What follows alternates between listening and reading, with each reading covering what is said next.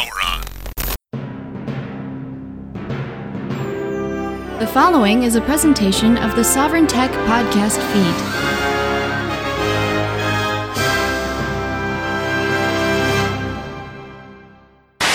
You know, man, it could be worse. A woman could cut off your penis while you're sleeping and toss it out the window of a moving car. There's always that. I don't know, it's just when you buy furniture, you tell yourself, that's it, that's the last sofa I'm gonna need. Whatever else happens, got that sofa problem handled. I had it all. I had a stereo that was very decent, a wardrobe that was getting very respectable. I was close to being complete. Shit, man, now it's all gone. All gone. Hmm, all gone. Do you know what a duvet is? Comfort. It's a blanket. Just a blanket. Why do guys like you and I know what a duvet is? Is this essential to our survival in the hunter-gatherer sense of the word? No. What are we then? You consumers. Right. We are consumers. We are byproducts of a lifestyle obsession. Murder, crime, poverty, these things don't concern me. What concerns me are celebrity magazines, television with 500 channels, some guy's name on my underwear. Rogaine, Viagra, Olestra. Martha Stewart. Fuck Martha Stewart. Martha's polishing the brass on the Titanic. It's all going down, man. So fuck off with your sofa units and string green stripe patterns. I say never be complete. I say stop being perfect. I say let let's evolve. Let the chips fall where they may.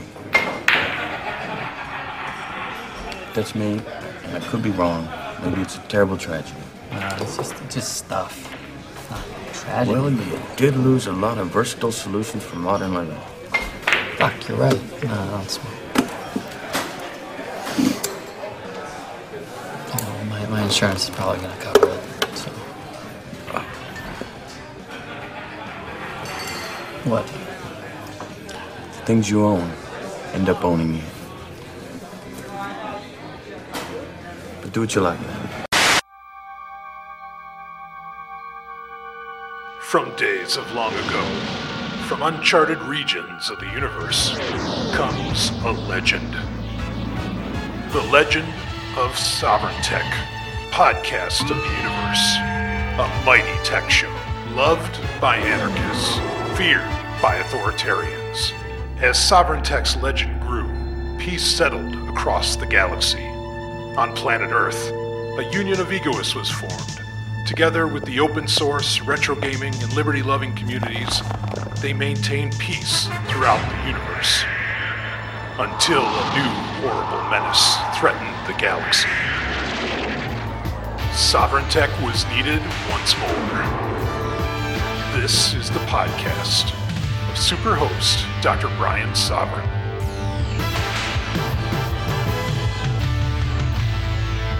Specially trained and sent out into the galaxy to bring back Sovereign Tech, podcast of the universe. So it begs the question when Britney Spears is singing uh, in Work Bitch that I make it bubble up, call me the bubbler. What the fuck is the bubbler? Like, what's a bubbler? I, I'm baffled here. I I don't get it.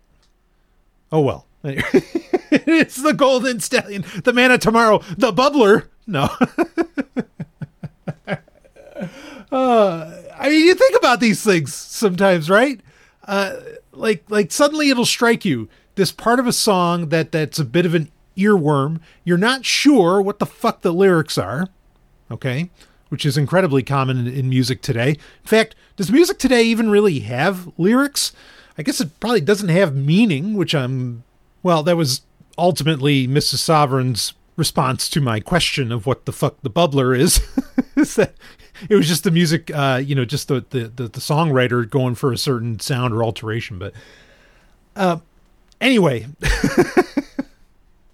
really, the, I mean, like I can't even. I, I don't know. Maybe there's like a chorus that has, at best, four to six words in music today. Then beyond in pop music anyway. Uh, beyond that, I have no idea what what the fuck is is is being said. Anyway, Dr. Brian Sovereign here with you for your latest episode of Sovereign Tech. And you know, while we're talking about pop stars that say the damnedest things, um, h- how about wait, what is this? Ye buys Parler? Wait a minute. Did did you put this in? Who put this story in? Who the fuck is Ye? Oh. It's Kanye? Oh. All right. Well, so anyway, Kanye West, rap star, uh, is an ex-husband to uh, uh, Kim Kismayassian or Kardashian. Um, is now is purchasing the uh, uh, the, the the conservative, the right wing social media platform, Parler, Have um, I mean, I mean, ha- we're in the foreplay here, and well, I don't even want to know about about Ye's foreplay. Um, oh boy, what what the fuck is going on? Like, what is? Do, do, where's the? Maybe I should look it up. Where where's the where's the right wing outrage? Where's the conservative outrage? That a guy like Kanye is is going to own your social network. Like, I mean, have you listened to his music at all? Uh, you know, not necessarily uh, uh, uh, um, by choice, but I certainly have. None of that shit sounds very, you know, I mean, listening lyrical content, none of that really sounds much to me like Christian or conservative values whatsoever Of course, I know he got in trouble recently because, and, and rightfully so, getting you know getting a little shitstorm on him.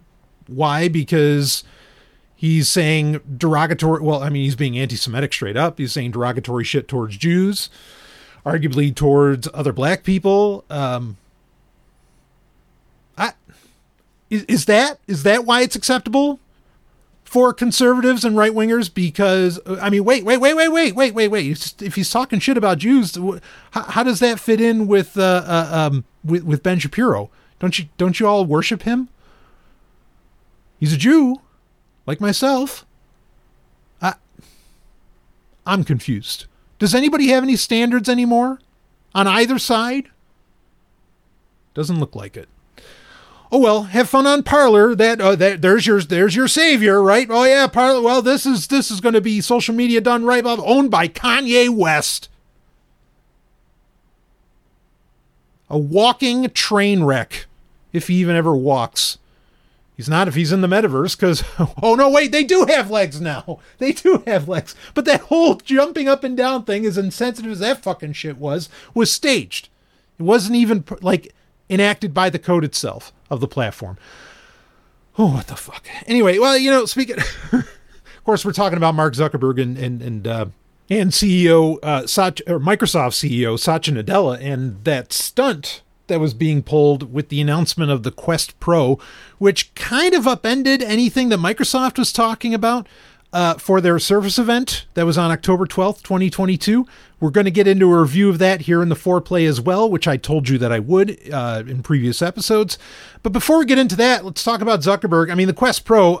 Look, we'll get into a larger conversation around the metaverse, virtual reality, and all that bullshit um, in an in an upcoming Sovereign Tech.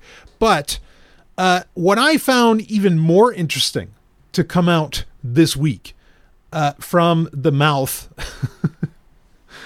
the mouth of Meta, Mark Zuckerberg, is uh, uh, well, he he basically went on the attack against iMessage, against Apple's iMessage. Now, this is getting, frankly, a little strange because you have Google and now Facebook going after Apple's iMessage. Now, I'll get into more what Zuckerberg said in a second, but I'm starting to wonder about this. Like, is Apple going to come next? And I mean, to their credit, at least they're striking at the root, as it were. Like, why is, you know, say Google's messaging apps or whatever failing? why is WhatsApp perhaps missing its, I don't know, next 2 trillion users or whatever. They know that it comes down to iMessage. iMessage likely has the keys to grandma, and so you've got got to do something about iMessage. I mean, it, it's amazing the attack that's going on. Um, they even Facebook or WhatsApp or Meta, whatever the fuck we should call these companies now. Um, essentially, like, are we ever going to get used to calling it Meta?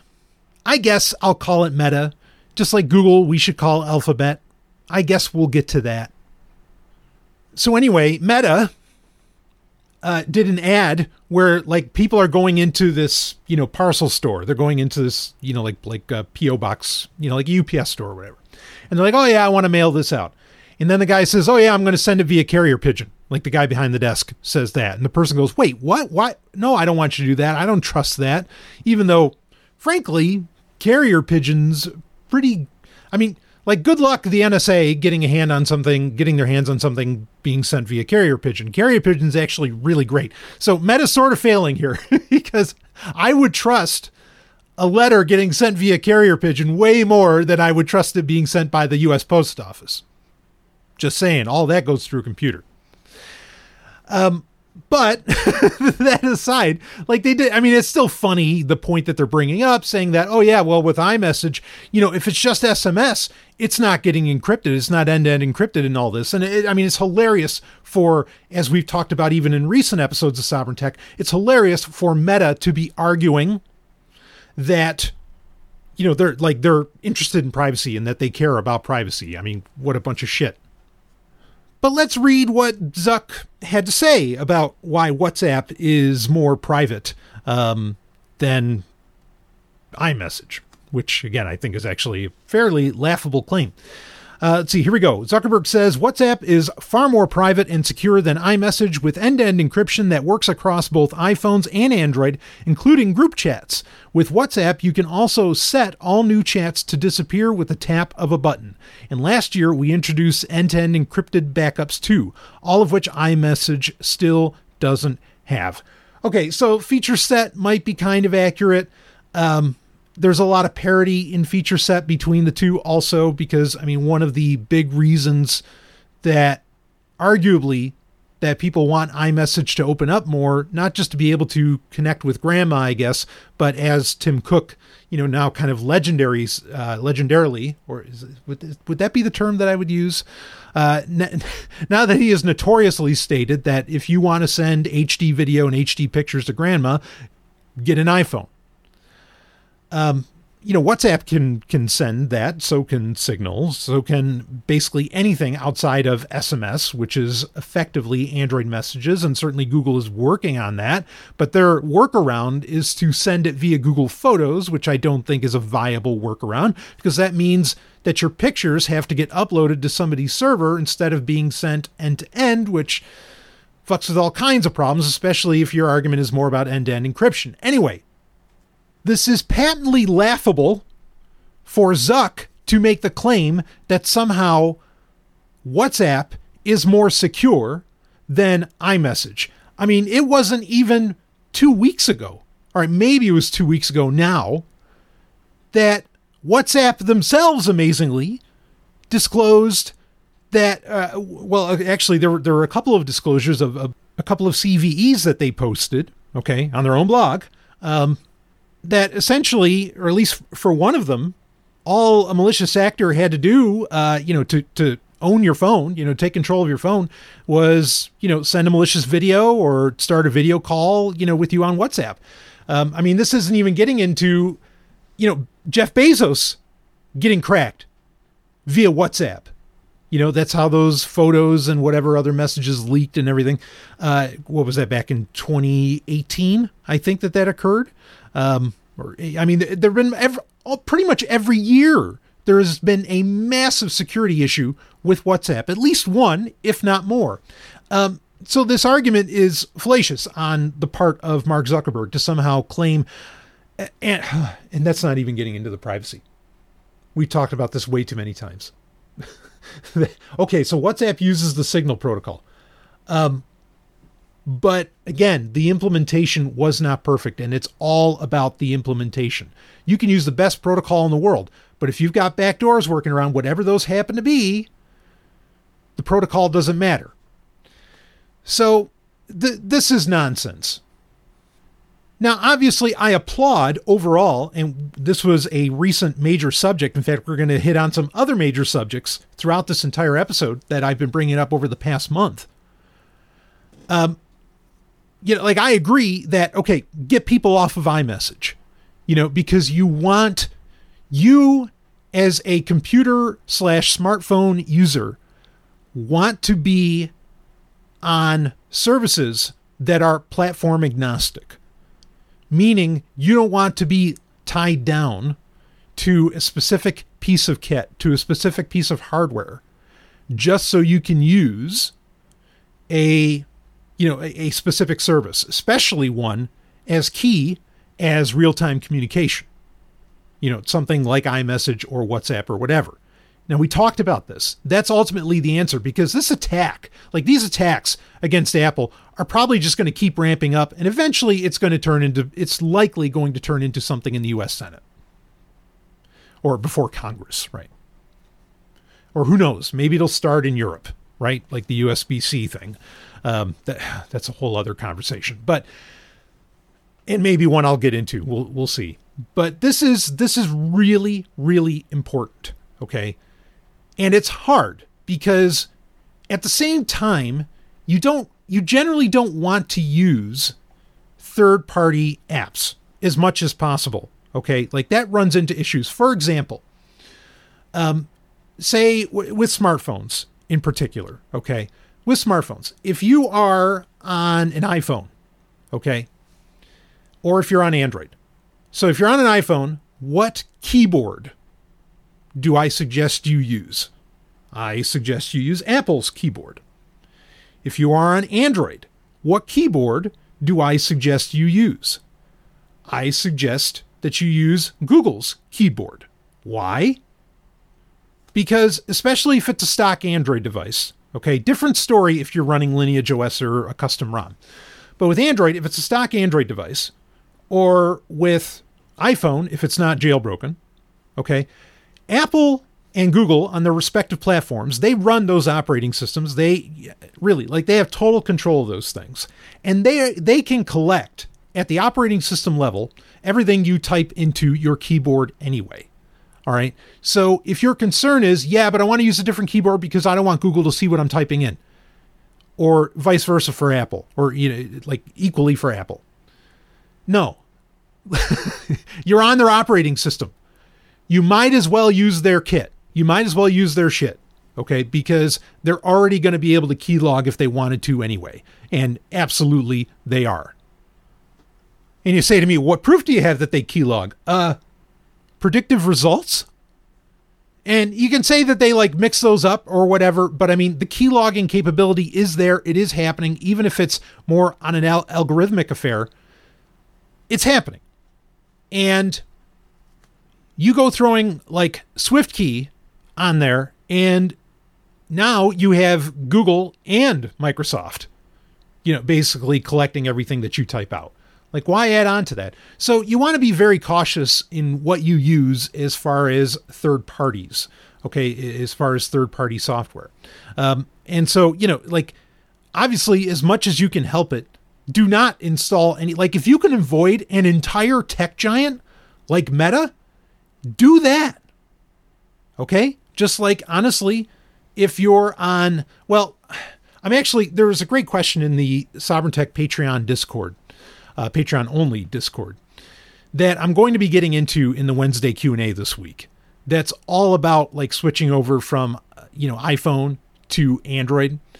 Um, and, well, I'll get into more of it there because there's obviously nuance in what I'm saying. But as much as possible, if you can avoid an entire tech giant, fucking do so. Like if you can avoid putting Amazon software in there, and I know that's hard as hell, right? Because everybody rocks Audible. Smartphone's a great way to listen to Audible. That becomes an issue. You know, when it comes to entertainment services, it becomes a harder thing, right? Just like, okay, if you're on an Android phone, you can avoid Apple in in its entirety, right? But then what about Apple Music, which, to be clear, is for all intents and purposes, eh, eh, you know, it's at least compared to like Spotify and, and, and you know comparable services, it's a solid music app. You know, I might have had issues with how it was, you know, backing up music, but that was some years ago and whatever. We're not talking about that here. Um, it, it becomes harder with that. But this is my point is that you really don't want to use third party so- apps as much as possible. Okay. When you're on a platform and you have a stock device, you want to basically run what's there. Okay. Um, again, there's a lot of caveats and nuance to this, but that's that's my point. So anyway, with messaging, this is something so key. You know, this level of communication and need for some degree of privacy anyway right even if they're you know even like i said with key logging oh is there really any privacy yeah that's that's a great question you know like when i mean there's a reason signal brings up the incognito keyboard is that foolproof not exactly but then security today there's no such thing as perfect security right not today anyway if there ever is there's no er, let's be particular there's no such no such thing as perfect cybersecurity there just isn't. What you have, or the best thing you can go for, is you know what what we call the Swiss cheese model, right? Where yeah, everything's porous, everything has holes, but when the more slices of cheese that you get in the way, the holes aren't all in the same place, and so attack vectors end up running into you know walls of the cheese instead of because the holes aren't uniform. So that's what we call uh, you know, that's what we call like the Swiss cheese method uh, of security. And that's basically what you're able to do now. But anyway, for fuck's sake, no, do not. Ins- like, if you're wanting to get above iMessage, Zuckerberg is wrong. WhatsApp is not more private, nor is it more secure. WhatsApp is not the answer. You want to go, if you want to go with like Signal, or you want to go with, you know, Telegram, or fuck, like if you have to use Microsoft software, you know, you're a Windows person or whatever, and hey, I get it. If you're really into that, I mean, well, Teams isn't that much better, but I'm, I'm just saying, like, there are options with, don't, Facebook is, or Meta has, and this has been true for many years on Sovereign Tech. That's like the one company that you really can get out of your life. Don't bring it into your life if you can help it. Again, I know in other parts of the world, you know, outside of America, WhatsApp is just the dominant force and you can't not use it. I understand. Okay. But in the United States, and certainly to get grandma onto something, holy shit, don't let her get onto WhatsApp. Um, all right, let, let, let's move on. in fact, speaking of Microsoft, let's talk about, uh, yeah, I mean, just, the, the, these companies, they're all full of shit. It's all marketing and it's all bullshit all marketing out of Silicon Valley, out of the tech giants, is bullshit. You understand? We're going to get into a Google story, something that they're actually doing right as far as security. And basically, the, the rule of thumb I'm going to give you is that unless the marketing comes with a fucking white paper, tell them to stuff it. They're lying. Anyway, let's talk about Microsoft, even though there's not much to talk about. Uh, I was, you know, as to where, well, okay, I wasn't that impressed with with Apple's event, frankly. Um, I wasn't that impressed. I mean, like Apple's event might be interesting next year, right, with the iPhone 15. Um, I wasn't that impressed ultimately with with what I mean. At least Google had a plan like you saw a long, you saw long-term goals being brought to fruition, or at least discussed, uh, and somewhat implemented at Google's October event. With Microsoft's event, nothing, nothing. I mean, it was just. I mean, they they talked about teams the the Surface Laptop 5 is coming out, which is going to be Intel only, which I find to be very strange. Clearly, that's because they want to take advantage of Thunderbolt 4. Um, but nothing really exciting there. Surface laptops have really fallen by the wayside anyway. Surface Pro 9, no, I mean it's pure iteration. There's nothing really you know exciting uh, being done there, other than oh newer processors, newer this, blah blah blah. Uh, the Surface Studio 2 Plus. Now this, the Surface Studio, when that was originally released, fuck, what was that? Was that like um, was that 2018, 2017? Whenever, the first Surface Studio, um, or no, no, no, that was the Studio 2 came out in 2018 the Surface Studio, the original one in 2015, that was actually exciting. Remember, they, they had the Surface Dial, and like they were exploring new ways of computing that I thought was really, really fascinating. Um, I don't think you're really getting that here. Uh, if anything, it looks like Microsoft is just envious of. Well, okay. So Apple copied the Surface with the iPad and the Apple Pencil. Um, but like the iPad and the Apple Pencil, and I can say from using it, like is such a brilliant combination when you're doing creative work. Uh, clearly, Microsoft is trying to double down on that, but um, I think Apple's kind of blown past them, you know, at, at, at this stage. But that was also interesting that Apple and Microsoft are being buddy buddy again, where there's going to be uh, an iCloud, Photos app and an Apple TV app, as well as an Apple Music app like we were just talking about earlier, um, all for Windows 10 and 11. Um, that'll be, you know, essentially native apps, um, as well as I think they're going to be available on Xbox uh, now. So, you know, I, am not, I wasn't really seeing anything uh, too exciting with, I mean, like they showed off that uh, Microsoft Designer where it lets you make art with AI or whatever. Um, you know, and that looked interesting, but okay, there's the the perfect world scenarios that you see on display in these events, and then there's like what does it look like in the real world, right? Um, and also the aforementioned teams. There's accessories being built specifically for teams. I don't expect that stuff to really do anything because they tried this with Skype before to have things be Skype branded, and it never did shit for it. You know, um, so it, there's there's just nothing exciting here. And that's a pity because, man, in 2015, Microsoft really had the chance to seize the reins in Silicon Valley. I mean, not, I mean, fuck all the tech giants, but I'm just saying they were really, talk about a plan that they had. They had an amazing, what to my mind looked like an amazing plan, um, you know, to, to really, really shake things up and have new form factors and have like a way that they a direction, a vision. I hate to use that term because it makes me think of VC meetings and I just go cross-eyed. But they've lost that. You know, it's to where like like I was talking about either last week or the week before, you know, where Google clearly has a vision. Now, granted they're just copying Apple, but they're on that upward march, which is interesting to see. We're going to talk more about some, you know, what, what Google's up to here, um, which actually is going to prove a theory that I laid out, and I want to say that was in last week's episode. Um, but anyway, Microsoft has just completely dropped the ball, um, and they're continuing to do so. And Windows 11 is, I mean, there's just not a stitch of it that's that's helping with anything. Uh, I found it really interesting that Satya Nadella's co-announcement with Mark Zuckerberg basically upstaged the whole event.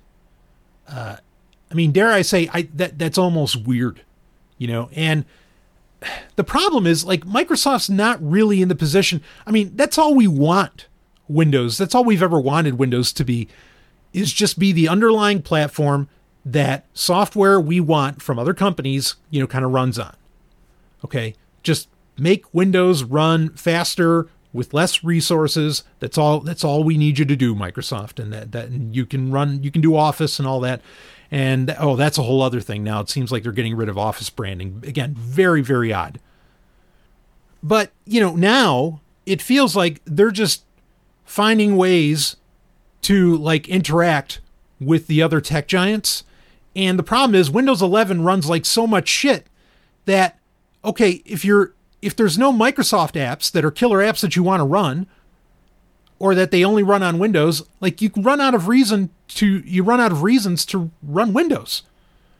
Because like, why do you need that to be the platform for the apps that you want to run? Say, like the Apple apps or whatever else. It, it just doesn't make sense. You know what what what they've got going on here.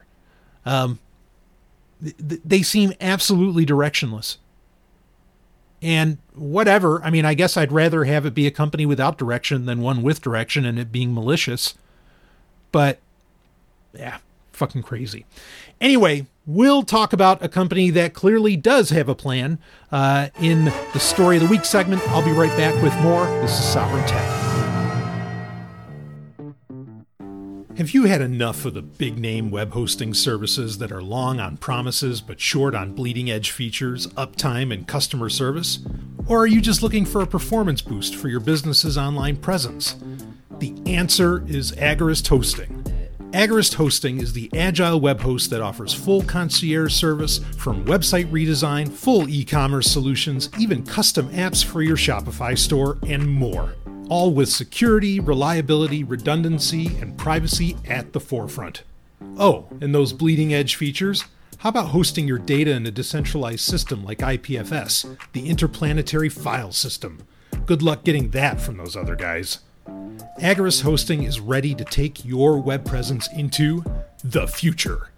Head over to agoristhosting.com to get started. That's A G O R I S T hosting.com agoristhosting.com.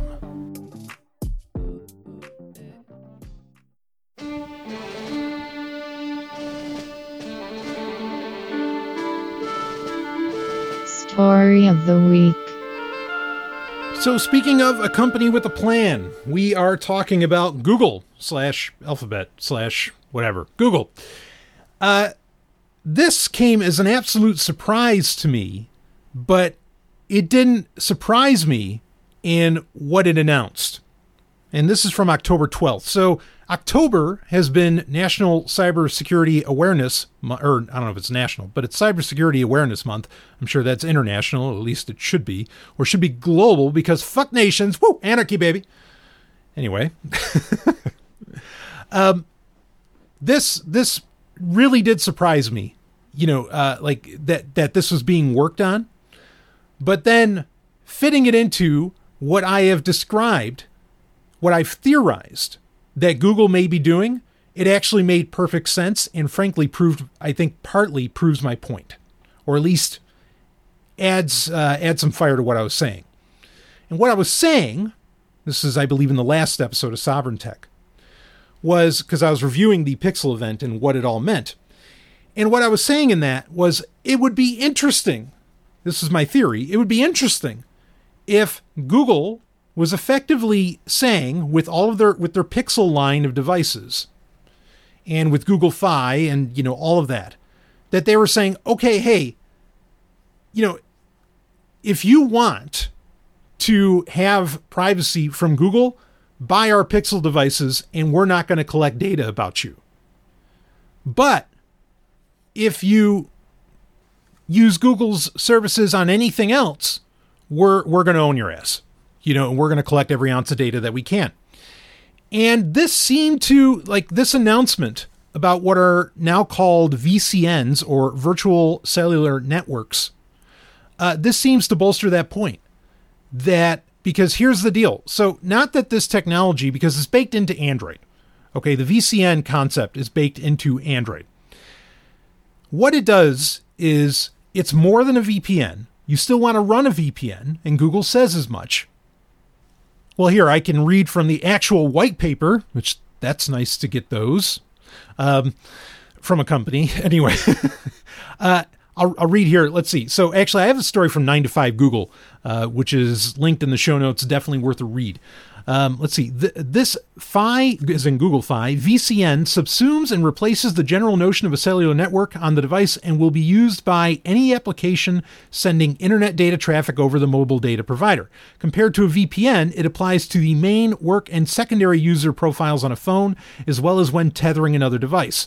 The Fi VCN encrypts all internet bound traffic using modern IPsec tunnels uh, with AES GCM. In addition to what's happening on your phone, there are carrier network level components involved. Quote, the Fi, this is directly from Google, from Google Fi. The Fi VCN uses blind signing to ensure full separation of your identity from your network traffic. With blind signing, it is possible to authenticate that a user has a valid Fi subscription, required to prevent abuse, and can therefore be granted access to the VCN service, but avoids any metadata regarding the content of internet traffic and internet services being used from being tied back to an individual subscriber. So, and that's the end of the quote.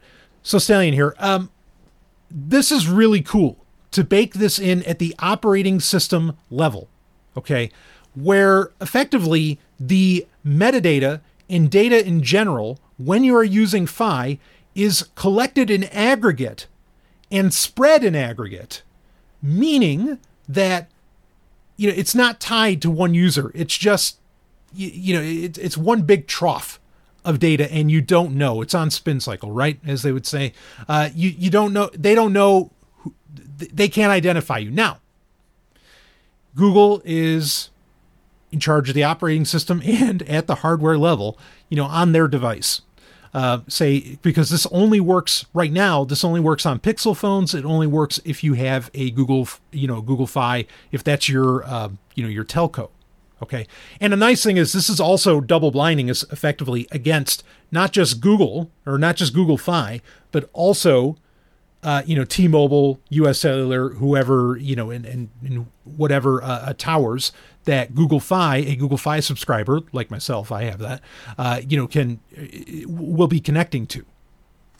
So it's important, you know, before we think this is all sunshine and rainbows, okay, it's important to recognize their language is incredibly particular, that Google Fi does not collect the data. Okay, so that's still leaving the opening of what we were talking about earlier during the foreplay on this episode, where Google, again, because they own the operating system, um, can still collect all of the data that you're typing in, all the apps that you download, and all of this. But effectively they're not doubling down in what Google Fi is is you know collecting. Um, now, if you have your VPN on, like a Google VPN, all of that data that is being sent via VPN is going to Google's servers. What are Google's you know like what are their operating standards for their VPN? Are they keeping zero logs? Probably not. so so Google is, in a way, still collecting this data. However, two things. One, again, Google's going to collect all the data they can from any Android phone uh, running their version of Google or running their version of Android. Anyway, that's happening. Okay, so not a shock there. You're already dealing with the devil. But to keep this data even more so away from T Mobile and other telcos that Google Fi is built on top of, great. Now, they do make it clear that because this is an experimental, like, or this is very new, that if if needed to make sure that there is 100% uptime, they will default to the non-VCN uh, connectivity standards, you know, to to whatever antennas uh, or towers as needed. So you know, this isn't perfect at this point. I would love to see, like, say, an Android 14, because again, this is a feature of Android. Also, it's something that has to be implemented by the telco itself. Okay. Um, and I like that Google is once again trying to, like, shame other companies into doing what's right. Okay. And, like, making all of that data private.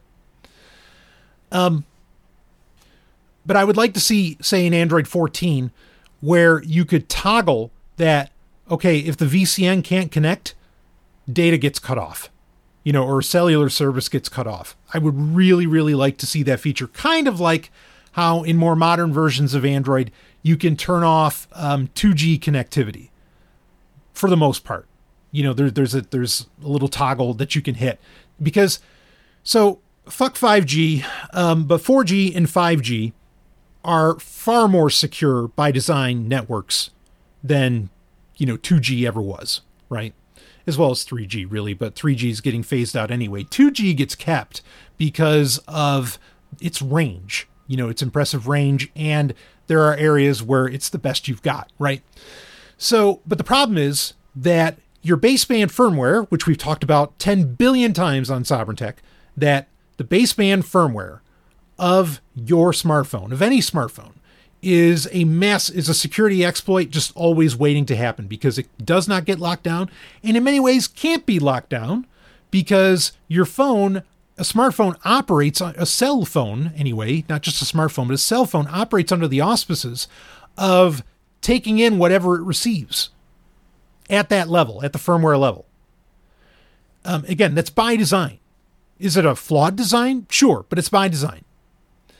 Um, so what people will, what bad actors will do is they will force your smartphone to operate on a 2G network by sending a specific signal. And at that point then you're connected to you know their network and they're going to own your ass.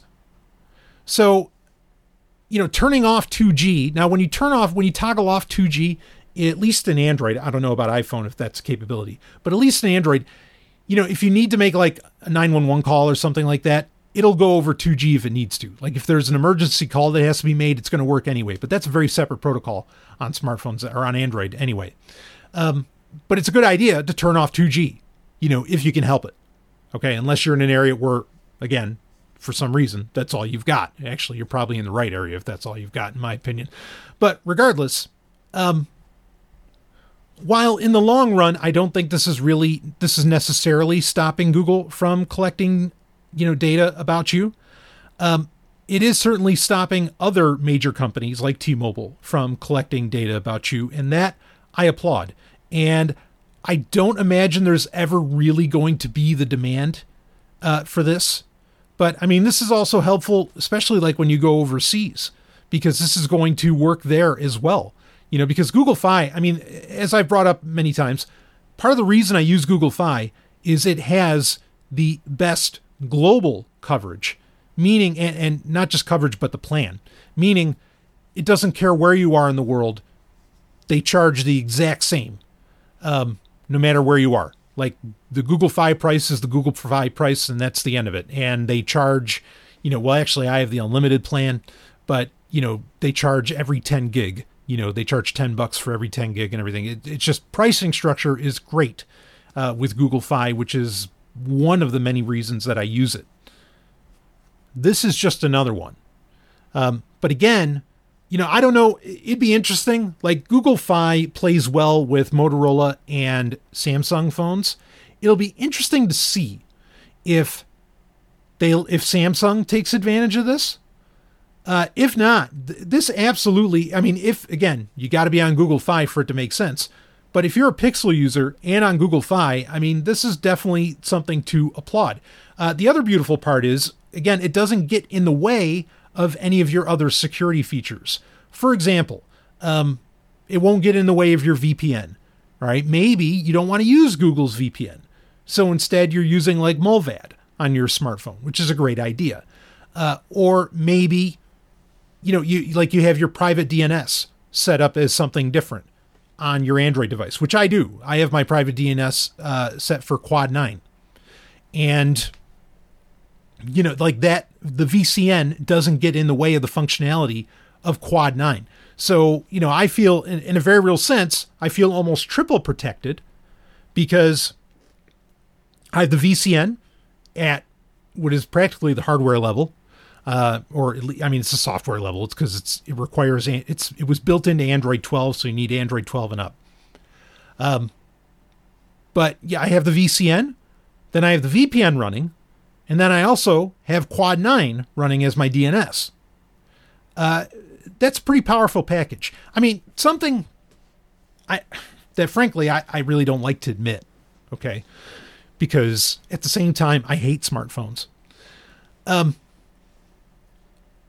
smartphones like Android and iOS, as far as out of the box security, especially considering what they can do out of the box, uh, like their capabilities out of the box, okay, as compared to say like OpenBSD, uh, are generally and, and at a hardware level, depending upon what smartphones you're getting, like iPhones are incredibly at a hardware level are incredibly secure devices. Pixel phones are incredibly secure devices at the hardware level, you know, with the Titan M2 chip and, and, and so on. Um, in fact, sorry, I'm, I'm kind of all over the place. The point I want to make here, before I get into what I was just about to say, is smartphones from the right companies are actually far more secure than just about any computer you can buy, any you know PC, laptop, whatever. Okay, by design, like at the hardware level, they're really there. I don't like to admit that because I hate smartphones, but that's that's the reality of the situation. Samsung does does a does a good job too. What I was actually going to recommend, um, Google put out a podcast called, and it's actually like a genuine podcast. It's not, I mean, you could say it's a 30 minute ad, but they're doing a whole series, and it's the Made by Google podcast. Again, this is part of them. This is their plan, right? They're going to make an ecosystem similar to Apple. Uh, and the most recent episode they did was on security, and that was dynamite to listen to. Um, they have people there, very smart, who, for all intents and purposes, are implementing things right.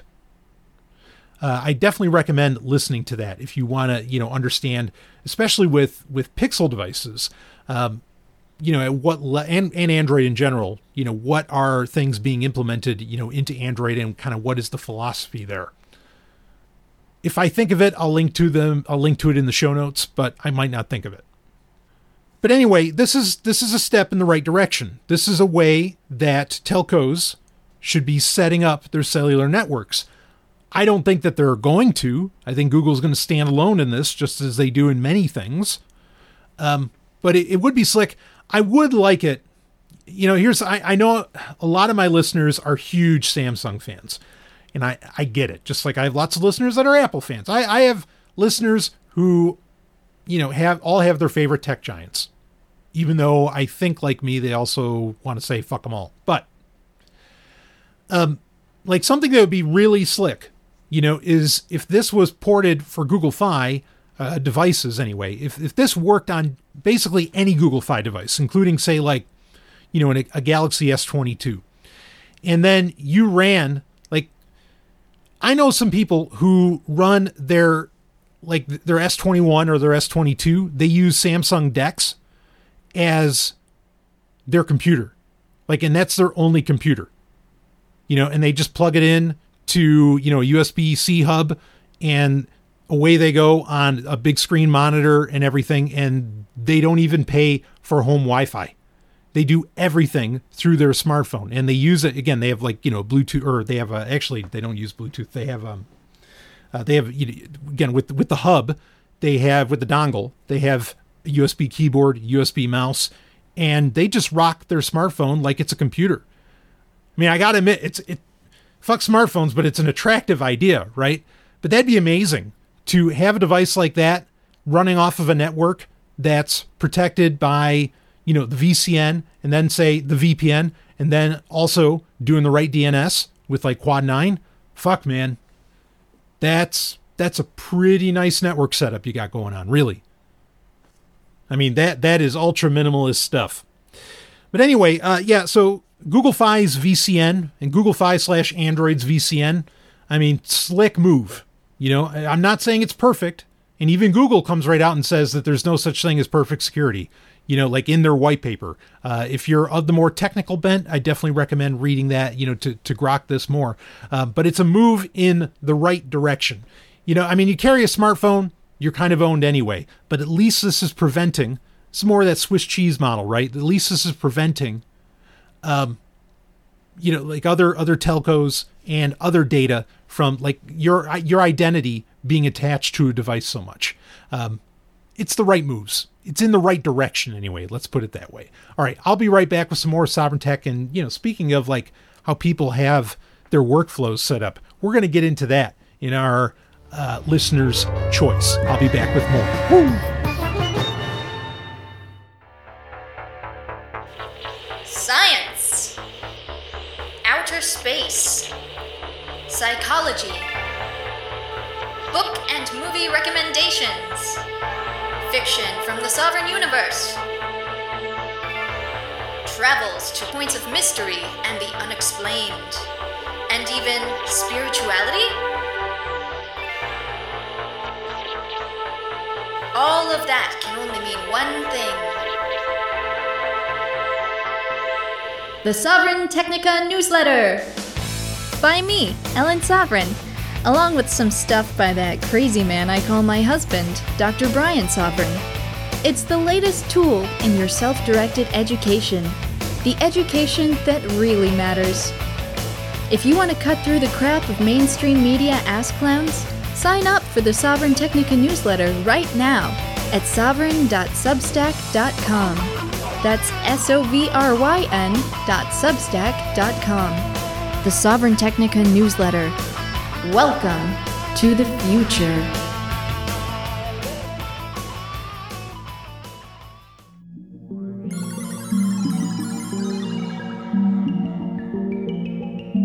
Listener's choice. It is time for Listener's Choice, where you get to take control of the show. And uh, this was something I, I think I, I must have teased it, least according to their email I did. Um, I must have teased it that I was going to talk about like what my you know what my little laptop work setup is like. And then they emailed me and said, "Yeah, I, I want to know like what's this about." And so okay, um, I, I seem to recall that I was going to talk about it at some point. I think we were in some kind of subject that was relevant to the matter. Um, and I'm not going to spend a ton of time on it, but this is something that I learned. So recently, uh, of course, I've talked about this in pre in recent episodes. Um, but Mrs. Sovryn and I, we were going to be going on a road trip. Uh, I mean, van lifing for at least a year. That was the plan. Uh, again, circumstances out of our control. Uh, we were not able to do that.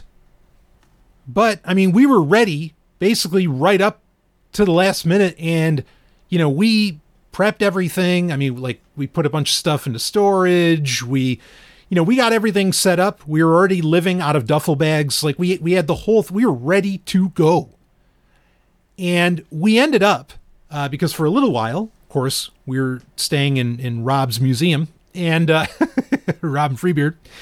Um, which boy, you want to hear about what we think about Andor? You just wait. We're going to get some Tie Fighter Renegades in here soon.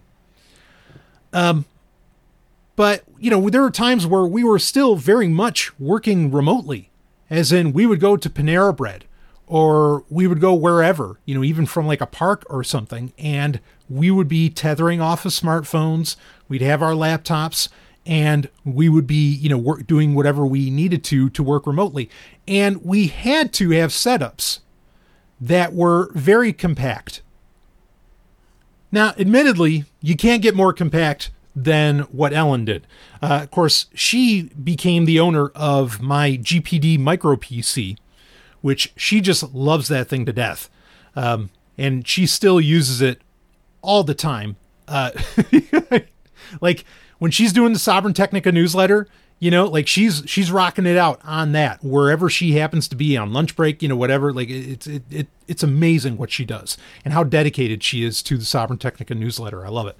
Um, anyway, so she has the micro PC, which you can basically take anywhere. She'll still pull out a mouse and use a mouse with it. Um, and you know and and she can tether off her smartphone if she if she needs to and you know whatever. And her smartphone i mean just to describe her setup a little bit. So the micro uh, or the gpd micro pc not the greatest battery life. I mean i think six hours is pretty great which you can get out of it. Like i think that's pretty good. Okay um, also it's powered by usb-c so you know you can use a portable battery uh, like an Anker battery, you know, that you would use to charge a smartphone or an iPad or something like that, can easily charge the micro PC. So there's an advantage there, and that's something that has to be done at times. Um, but also, her smartphone is um, part of the G Power series from Motorola, which those have just those big honking batteries on them you know that can get you get like three days and i'm not kidding about that. It's not an exaggeration. You get like three days battery life out of it. So that's a great thing to have when you need to tether and it's a great thing to have when you're on road for sure. Um, anyway her her setup is so fucking compact it, it, it's amazing. A big enough person could put it all in their pocket. It's, it's really impressive. Um, mine is not so compact but i want to talk about you know kind of my setup. Now i'm going to go a little bit beyond that and because I mean, I still work remotely some days, and parts of this really help with that. but I will give you like a like you know what does my desk, my work desk, and when I say work, I mean yes, that does include some of what I do as far as my j- my day job, but also mainly what I do for Sovryn Tech in general. You know, I'll, I'll cover my gear here. Okay. Um, of course, my main laptop, my daily driver, as it were, is my Dell 7480, uh, which, or Latitude 7480, which, as I've talked about, so this has a sixth generation Core i5 in it. And that was on purpose because I wanted to run Windows 7 on the last best hardware, or close to best hardware that was out there. So, this laptop, when I got it, I mean, as far as what it valued at, was probably about 300 bucks. Okay. 16 gig of RAM. I mean, it's as maxed out as it possibly can be. It has a one terabyte um, Samsung uh, 860 in it, uh, SSD drive. So, you know, what whatever the best can be put into this thing has been put into this thing. What did it cost when it was originally released, like in 2015, 2016? It was effectively a $2,500 laptop. I mean, this is a, you know, this is a Cadillac laptop right up there with your Carbon X1s. Again, at that time. Now it's cheap. Now it's inexpensive. But, you know, these things were made, you know, for enterprise environments. They're built to last and get repaired, which is also very important, right? When I was on the road, I needed a computer that I could go to like a university PC store and get it repaired and that they would have the parts, right? I can't I couldn't rely on getting a motherboard shipped from Amazon. Um you know, its only real flaw is that it doesn't have a removable battery. However, I did get uh, an expanded battery for it. So I get anywhere between, depending upon workload, I get anywhere between 8 to 12 hours of battery life out of this thing with the expanded battery. Uh, running Windows 7. And frankly, I think that's amazing. Like, that's mind blowing, really, uh, that, that it does that well. Um, so, you know, I, I have this maxed out as much as I can. Um, I, as far as my smartphone, I have the uh, the Pixel 6, of course, not the Pixel 6 Pro, just the Pixel 6. Uh, and that the battery life on that, especially when you have Google Assistant off and you turn off quite a few features, I can actually get more than a day out of it. Like it doesn't do bad at all for what it is. Now, while certainly, you know, running Windows 7 could be considered risky business. Now, as I've brought up a bit, you know, many times, I am running uh, uh, Zero Patch, the, the software Zero Patch, that actually like does a better job of patching, you, you know, varying security issues and exploits than Microsoft does, and they know that their client base is largely Windows 7 users. But again, I still get security updates every second Tuesday of the month, just like every Windows 10 and Windows 11 user. I still get the same security patches you do, not from Zero Patch. I get them right from Microsoft. It's still a secure system. But um, part of my logic in getting my hands on a Pixel smartphone was having a device that did have the latest and greatest security built into it because it was also going to be my networking device. So that was really key when I know I'm running what could be called aging hardware and aging software or an aging OS, even though I would argue Windows 7 runs just as well, if not better today than you know it did when it originally came out over was that over 10 years ago now yeah it's it's just so smooth anyway so speaking of my setup so like I described, you know, kind of my logic behind and uh, uh you know what hardware I'm using. Um, and I'm not going to necessarily get too much into the software, other than you know, because I've already talked about that, like how to secure Windows 7. I've already covered that in previous episodes. Um, what I want to talk about more is again the specific desk setup. So what I did when, especially for when I was going mobile, was you know if you're sitting, say at Panera Bread or Starbucks or whatever, you might not be able to Again, my smartphone is kind of my notification hub, and that's really all I treat it as. Okay? Because part of the reason I'm using Windows 7 is I don't want notifications at all. Not when I'm doing work where I'm in front of a keyboard and I'm rocking a keyboard hard. Okay, uh, you know, in which you're not going to do that on a smartphone, right? Not not on a touch keyboard. So I don't want notifications. That's one of my biggest problems with Windows 10 and 11, and even some Linux distros are pissing me the fuck off with their notifications. And what the hell was this? Did you see that in oh man, fucking Ubuntu or Canonical, I should say. They're putting like quote unquote ads for uh, Ubuntu services in the terminal on new versions of Ubuntu. God damn.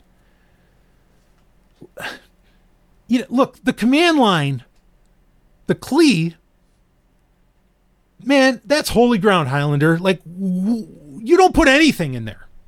You leave that the fuck alone. Man, that's fucking stupid.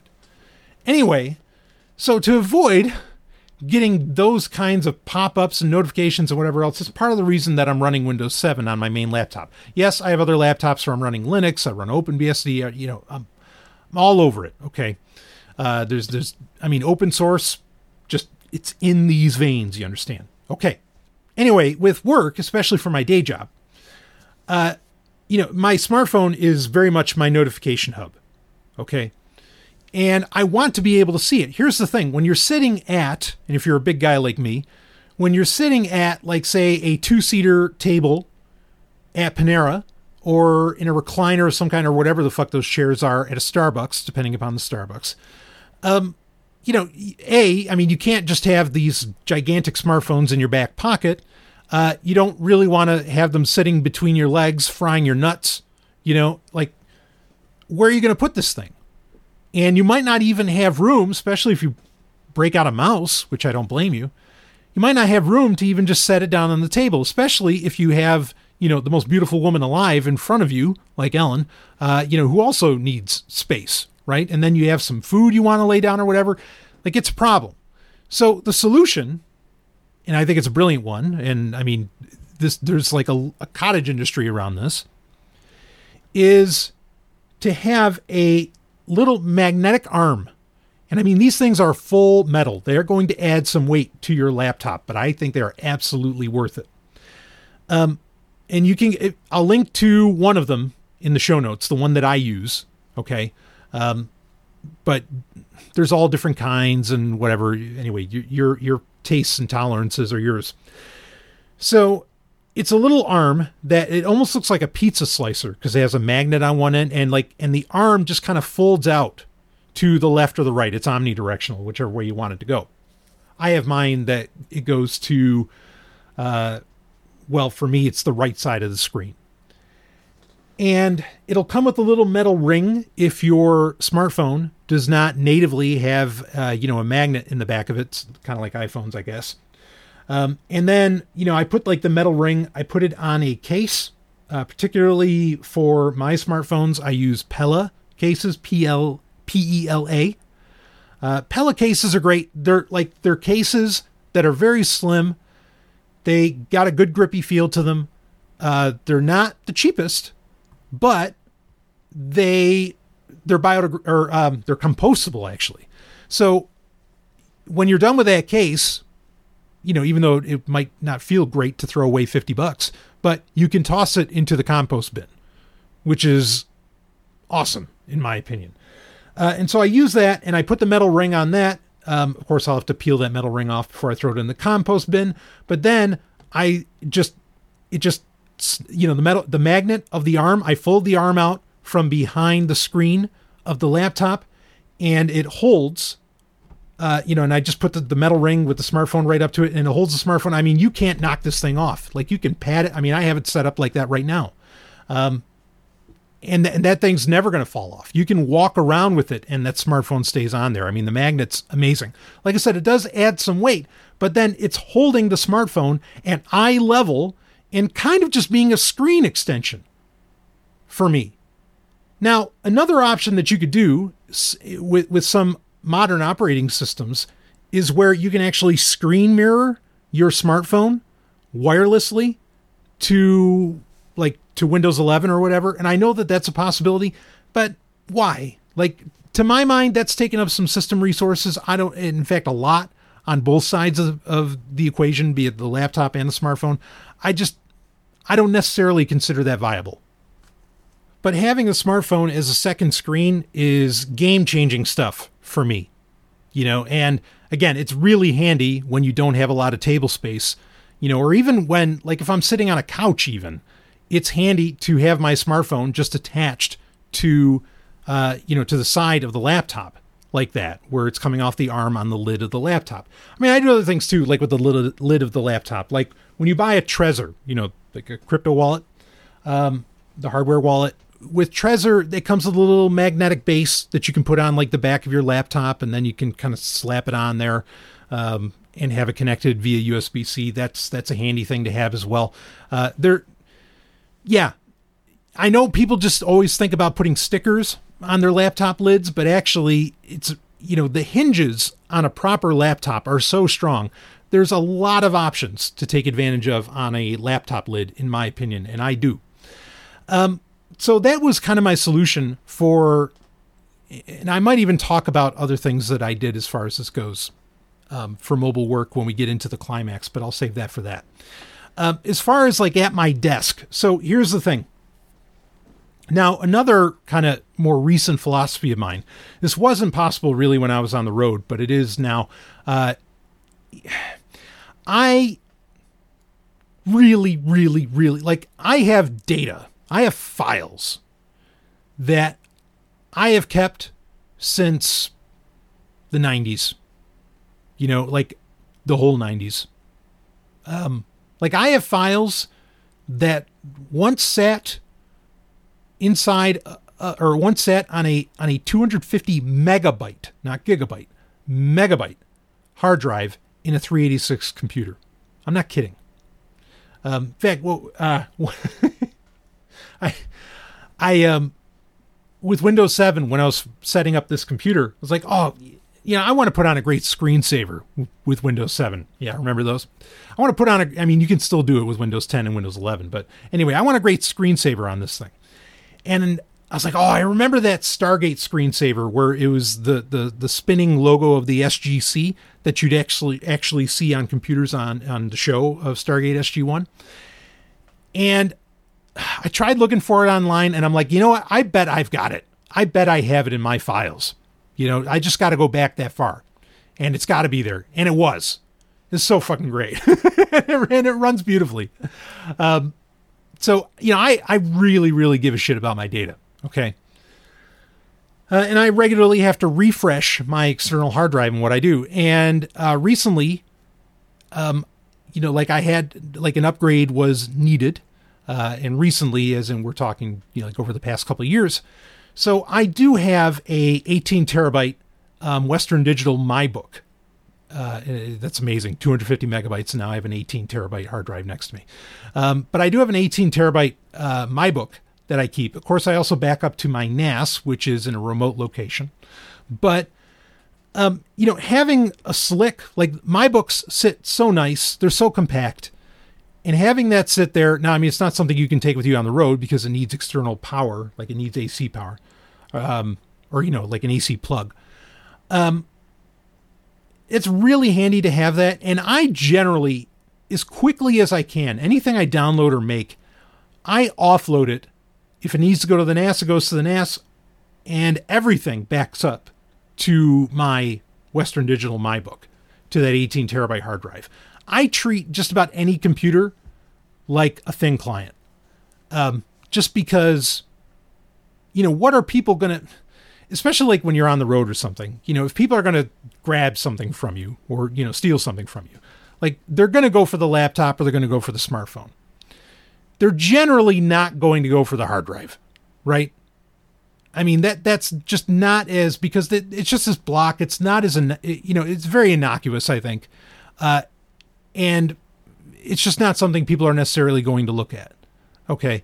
So, and also you can kind of put them anywhere because you don't need to look at them or see them or whatever. Uh, so I generally try to get my data over to you know to this hard drive, especially as quickly as possible. Even though I have a one terabyte hard drive in this laptop, I want everything over to that 18 terabyte, and you know then and even if it's something that I still keep on the main laptop, you know that way I have that I have that backup.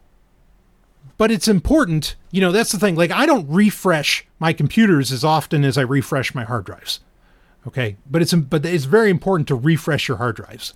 Like get a new hard drive. Yes, these hard drives, especially NAS drives, are designed to, to run for you know five to ten years to a decade or so. Um, I would frankly, especially if you are running them nonstop, I would refresh your your external hard drives probably every three years or so, three to five.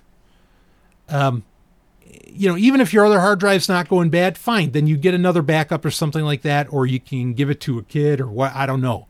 Okay, but keep if, if you care about your data, you got to do that. But it, it looks good. It's a very minimalist setup that I have here with you know the big hard drive right there, the 14 inch laptop with the smartphone hanging off the side, and then another thing. In fact, this is what I think originally prompted this question from an e- or uh, this email from a listener was I talked about laptop fans. Now, there are people who say that laptop fans are absolute bullshit. They are so fucking dead wrong. They are completely, completely wrong. Laptop fans, absolutely, in my opinion, they're a necessity. If you have a regular desk setup and you regularly run a laptop, whether you're, you know, running HDMI to a bigger, you know, uh, monitor or you're just running the laptop itself, in which case you can set it up in a more ergonomic fashion with the uh, with the fan, which is nice because you know it can be at an angle. Um, a laptop fan I consider absolutely essential. Now, where a laptop fan is bullshit is if the fans in your laptop are dying or dead. Okay, a laptop fan is not going to replace that. Like they're just not close enough to you know to the hardware. They're not close enough to the CPU, uh, and they're not directly you know in any way connected to the north to the Northbridge via piping or anything like that. Um, but as far as the longevity of your computer, it will absolutely increase the longevity of your laptop. Laptop coolers, like cooling fans, phenomenal, wonderful things. I'll put a link into the show notes. Um, you know, just so you can see what a what a good one looks like. Sometimes you can get them where they even have uh, USB hubs on them that's that's a nice little feature to have. Uh, you know, to expand the amount of USB ports you have. But anyway, that's that's essentially what my like workstation looks like. Um, as far as like my my uh, you know microphone, I mean, I, have talked about this a billion times. I use uh, right now. I'm using the Zoom H1n, and that's all that I'm using. Uh, you know, I try to get a richer sound out of post processing in Audacity, but that's all that I'm using. So it's a very slim, frankly, very minimalist setup.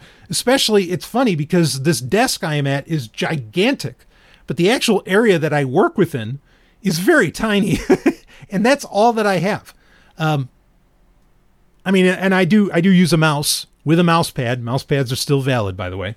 Uh, I do use a mouse. I have a Microsoft, their latest IntelliMouse, because the IntelliMouse is the greatest mouse design ever. It's a fact of life.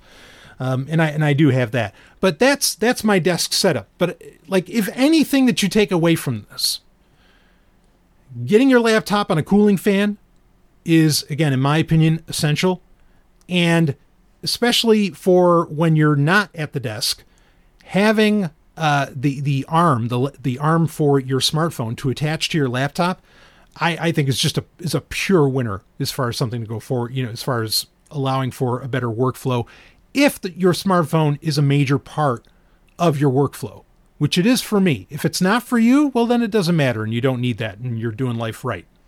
Um, but there you go. Anyway, that was, again, response, listener's choice. You get to control this part of the show. Uh, got this in an email and thought that I would go ahead and cover it here. And we'll be right back. And it's nice to like not have. Well, no, I guess I did yell about Ubuntu. I was going to say it's nice to have a segment where I'm not like yelling, but I did still yell, didn't I? fucking canonical. Anyway, I'll be back with more Sovryn Tech. Woo! Hey, baby, I know, I know. You are tired of Gmail. You have had enough. Well, I have a solution for you. What I want you to do is you go to Fastmail, okay? It's fastmail.sovereigntech.com. That's the URL you can use. You're going to get a discount with that. You are going to love this. This is email for email's sake. This company does nothing more, just email, and they do it right. All the latest security technologies. You want to log into your account with your YubiKey? You can do that. Fastmail has your hookup. Very inexpensive plans. I want you to check it out. You go to fastmail.sovereigntech.com. .Com that'll get you the hookup, and it's an honor to have them as a part of Sovryn Tech. Woo! Let's get back to the show. Shall we play a game? It is the second half of the show, which means it's time to talk some video games, baby. And I want to be clear first. Like, in that whole segment that I just talked about, any of the links that I shared with you that are Amazon links, I get no cut from those. Nothing. Like, you can check the links. There is, or at least as far as I can, you know, control it, there is no tracking on those. It is not something where somehow you're shopping through my link and I get a cut or anything. I mean, it's just, it's not happening. If anyone's getting a cut, it's probably through Amazon Smile. And in that case, for me, it'd be the Tor project. And that's it. Which, why wouldn't you support that? Now, what we're about to talk about for our gaming segment is also not like there's no links here. Okay. I'm not selling you something. Uh, all I want to tell you about is a good time. And this is a game that I want to go out there. I want to be out there on the record of, you know, saying how I feel about it. Because when this originally came out in 2016, uh, my thoughts were incredibly negative, but really it didn't even have to deal with the game. So I, I want to get into this. Okay. Um, we're talking about No Man's Sky. So, No Man's Sky, uh, this is technically what you'd call a survival game, an action adventure survival game. Uh, it was made by Hello Games, which was a, basically an independent company when they did this. Um, this game got a lot of coverage because what it is, you are you're one person flying around the galaxy, and I mean that, and landing on planets. Um, and the galaxy that you're flying within is procedurally generated, as in, like, it's unique for every time that you play it, and it's supposedly an endless universe, not just galaxy, but an endless universe that you can explore. You can explore it forever, find new planets forever. Now, in 2016, and when it was getting developed through much of like 2013 into 2016, uh, I think I think it had at least a three year development period. But while it was getting developed, like there was so much hype around it because the way it was being billed, the way it was marketed, was that this was an entire universe being developed within a game, and so a lot of people got excited about it because they're uh, I don't want to say crazy. Um, they're confused in that they think our universe is a simulation, that the one you and I live in. Um, and so they considered No Man's Sky to be proof that even with today's computer technology, a, uni- a simulated universe is possible. Now, that's none of that is true. Uh, and again, Hello Games was an indie developer. There was no way they could deliver on that promise. And when this game came out in 2016, uh, I, I mean the the the hype machine was so hot the expectations were so high, it couldn't possibly live up to it. I mean, nothing could. Um, and it didn't. You know, like at the time when it came out, it didn't, and I didn't care. And I haven't bothered with the game. I don't give a shit. But a key point that I've talked about, I've even talked about like on TIE Fighter Renegades with Rob, um, is a game today, the way games are developed, and really this is true the way anything's developed today as far as computer software. Uh, but games today, like when they get released, they're not finished. None of them are. Seemingly, none of them are. Now, I mean, when I release a game, and I have, when I release a game, it's fucking finished. right? Um, I mean, there's always bugs that can be fixed, but I don't know. In, in my, and it's not laziness.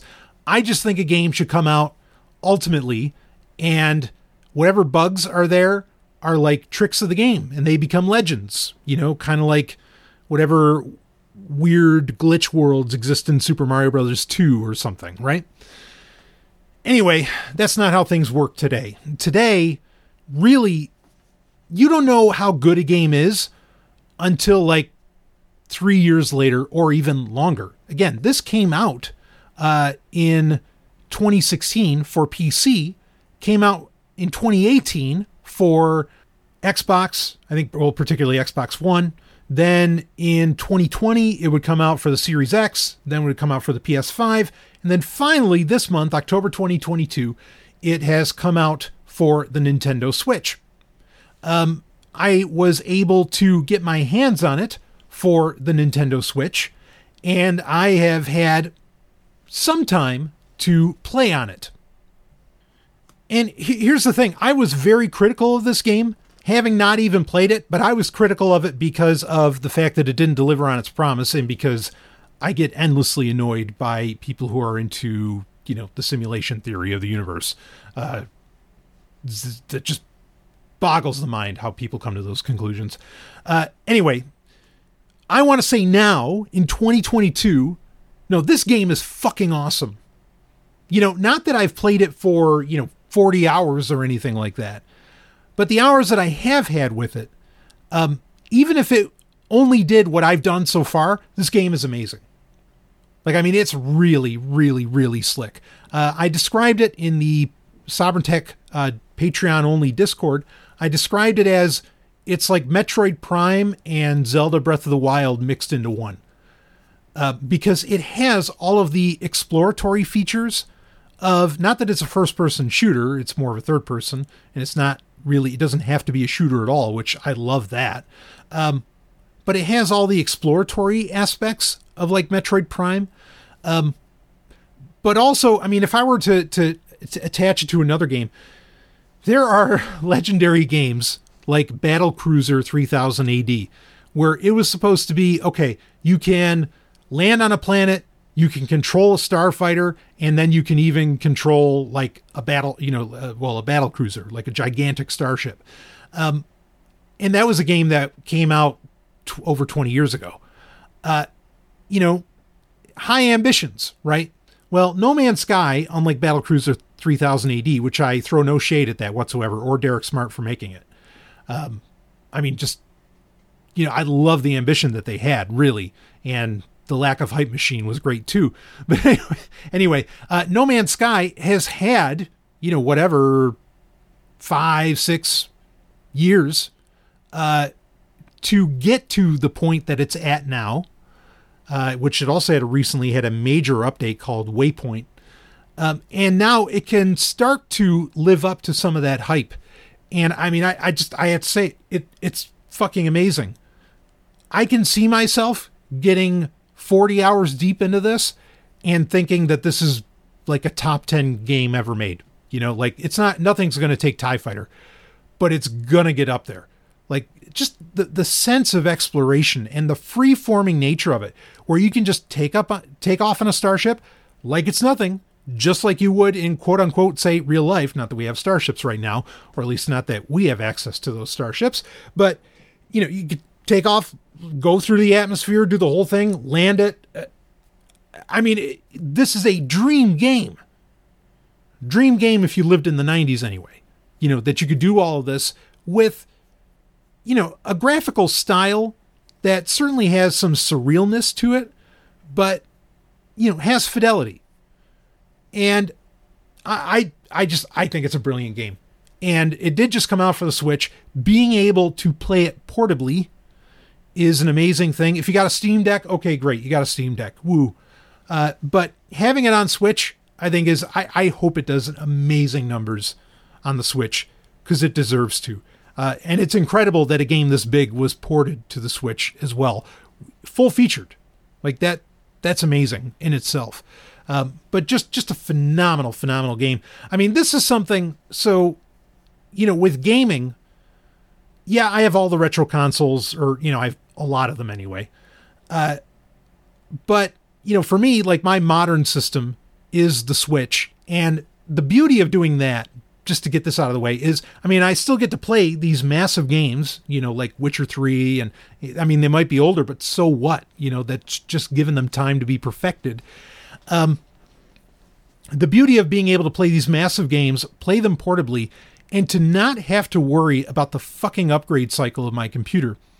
Or, you know, as to where just a few years ago, I'd be like, oh, I got to, oh man, the, you know, the new 1060 Ti or whatever from NVIDIA, I got to get that. I have to have a laptop with that in it. To get out of that cycle is a wonderful thing for your mental health and, you know, I would argue for your health in general, but. but anyway, also for your wallet. uh, but anyway, for the Switch, it, plays beautifully on that as well. So I want to review, you know, the version of the Switch as much as anything, uh, because again, it is such a gigantic game, and for it to do so well, and the controls to feel pretty good on there. Um, I could definitely see moments where, boy, I wish I had a mouse, um, but it's fine. Like it, you know, it's worth it to have it in such a pocketable format. Um, so anyway, No Man's Sky, check it out. It's only gotten better, and frankly, I hope Hello Games is developing this baby for the next 15 years. In fact, it'd be great if they just opened up the code whenever they're done with it and let the modding community just fucking take over. You know, kind of like the amazing things that people are doing with the Wii U version emulated of uh, Breath of the Wild, you know, on PC, where they're making whole other adventures out of that. That's totally worth your time. Um, so I hope the same thing ends up happening with No Man's Sky because this is, yeah, I, I, I can pretty safely say it. This is going to be like one of the top 10 greatest games of all time, in my opinion. All right, that is it for uh, our, our bit of our gaming segment, and we've got plenty more to get into. This is Sovryn Tech. Journey into the far reaches of aquaspace. Attention, security breach. Brace for impact. Seal outer doors. Rig for collision. Launch countermeasures. From Steven Spielberg's Amblin Entertainment Inc. and Universal Television comes a journey into the future and beneath the sea. Roy Scheider stars in seaQuest DSV. You can watch seaQuest by downloading it from your favorite torrent site or getting it on glorious DVD. For beneath the surface lies the future.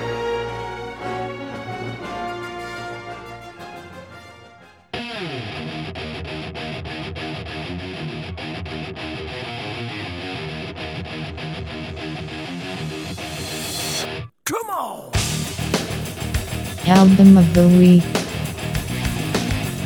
It is time for album of the week, and do we have, uh, frankly, a pick out of left field here? Uh, really new band. This is only their second album, um, but I'm impressed on what I'm hearing. Uh, the band is called April Art, so like the month April, and then the word art, A R T. Uh, their second album here, which just came out this month in 2022, uh, is called Poker Face but it's with you know uh, it's an acronym like there's a period after each letter. So it's p period o period k period poker face. Um, and 15 tracks. It's i don't want to call it a concept album even though it has like they do some interesting little interludes and everything which, which is nice. It gives it a bit of an epic feel. Uh, it's female fronted great. Um, and it really like this has a real rebellious anarchist energy to it. I mean it really does. Uh, i guess you would call it maybe metalcore even though now the gal like i wouldn't necessarily say she like sings like with a harmony. Like she has kind of a guttural voice. It's not screamo though. Uh, it's just it's it's sort of in the middle there. And i like it a lot. Great attitude great messages in the songs overall and pretty heavy you know, with this, you know, you get some some synth in there, you know, at, at points. Uh, it's kind of like, sort of like, uh, kind of like Amaranthe, one of my favorite bands. Kind of like it has somewhat of a similar like feel vibe to Amaranthe, but if Elize Ryd, you know, had more of a like guttural, like if if Elize Ryd sang like Wendy O. Williams or something, right? Uh, so definitely worth your time if you like that kind of harder edge with a message uh, and and I and I do dig that. And without it going into you know, kind of death metal or like screamo as far as like you know with, with the with the singing. Not not that I mind that. I just prefer you know where I can understand more of what they're saying and where there, there there's there's just some kind of edge to the voice. You know that's that's not just bleh, you know right. You know what I mean? Like I I like it. So anyway, April Art, new band. I like the fresh stuff. I, I you know anytime a new band can can bring in the you say it more of a classic attitude uh, I'm I'm there, and they do that with Poker Face. Check it out. I think you're gonna like it, and we'll be right back with some more Sovryn Tech. From Big Finish Productions, Blake Seven, the classic audio adventures. I'm taking Liberator in on manual. We'll be in teleport range in two minutes. What the hell was that? Information. Liberator has been attacked. You don't say. Put up the force wall. Confirm. Message to all ground commanders. Initiate the final phase. Let's crush these rebels once and for all. My name is Avon. Kerr Avon. Kerr Avon. Our hostage arrives. But you may be unnecessary. As a hostage, it's nice to be superfluous. You can go to blake7.com to find more of the new adventures of one of science fiction's greatest masterpieces, Blake's 7, at blake7.com.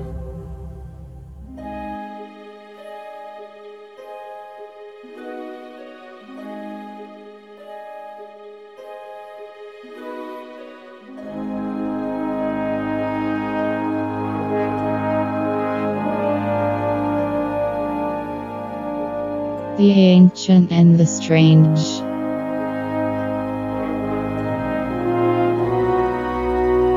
It is time for The Ancient and the Strange, and has been very popular. Um, I am going to read from the Sovryn Technica newsletter. Of course, with the Sovryn Technica newsletter, I have the spirituality segment. Um, and as I've been describing over the past few episodes of Sovryn Tech, that there's a lot of groundwork that I want to lay, that, that I, that I want to do before we start discussing the actual subjects I really want to get into with the ancient and the strange segment of the show. Um, again, I'm not going to do every spirituality segment for every issue of the Sovryn Technica newsletter that I've written, but like I'm not going to get into the naturism one. Um, I have other ones like on pacifism and whatever that it, you know that I have put together. That those I'm not going to get into here, but again, ones that set up the groundwork. Okay, uh, that uh, you know of what spirituality means to me and what it can mean, if you want it. Uh, you know, I think is important to get down here. That way, you know that whenever we're talking about matters that could be considered esoteric, mystical, whatever, no one on Sovryn Tech anyway, is talking about a God, because there is no God. You know, no one is talking about any kind of appeals to a sky daddy or anything along those lines. And that's really important. And it's something I want to lay out here with the piece that I wrote titled Spiritual Anarchy. Now, I want to be abundantly clear that I am not with the term spiritual anarchy, that's just the title, you know, of a segment of a newsletter. I am not creating some kind of new form of anarchism here. Okay? I am not. So I just want to make sure that's that's totally clear. But with that clear, let's make some other things clear around the subject of spirituality. And this is from issue 5 of the Sovryn Technica newsletter. Here we go Spiritual Anarchy. Spiritual Anarchy. I'm going to admit some things to you that in most writings filed under a spirituality segment would come off as crass or anathema. Granted, I have a PhD in anathema and am fluent in crass language, so perhaps that's why I'll get away with it, but I just wanted to prepare you. Here we go. I hate praying. I think it's utter madness to either speak aloud or say in your head some far out wishes you have to some non existent, okay, fine, I'll give you dubious, Sky Daddy expecting this to do anything whatsoever for you or anyone else, other than them looking at you in proper bewilderment of why you'd lay your lifestyle fantasies so bare. To be clear, words do have power when spoken, the correct words, that is, and expressing gratitude is a wonderful thing to do, even if it's just to yourself. But when most people think about prayer, it's usually a case of rubbing the genie bottle with your word vomit and hoping your wishes will come true. Pray harder. It might work. Or maybe it'll be like voting, because, you know, just vote harder and your favorite too ugly for Hollywood schmuck will win. More wishful thinking. Newsflash. When voting, no matter who wins, the populace loses. While the conversation of how the concept of prayer began is something for another time, let's just say if, to quote Garth Brooks, you should sometimes be thankful for unanswered prayers, that's implicitly saying that prayer is meaningless even if you do believe in a sky daddy. Moving right along. Synagogue slash church slash temple services. The gatherings of wise men, they say. Poppycock. More like the gathering of wise guys passing around the plate and trying to get a free lunch. Sorry, my spirituality feeds me of its own accord and merit. But forget about the plate. Let's talk about the absolute boredom of these services. Unless you enjoy the particular role play of a Tridentine Mass, I mean, it's better than World of Warcraft, I suppose. Stand up, sit down, stand up, get on your knees, sit back down, try not to blow ass, stand up, sing. Oh hell, not the voice of little Billy in the back pew, it's like scratching plates.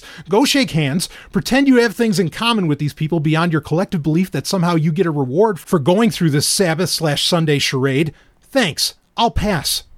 And how about these more liberal religious services?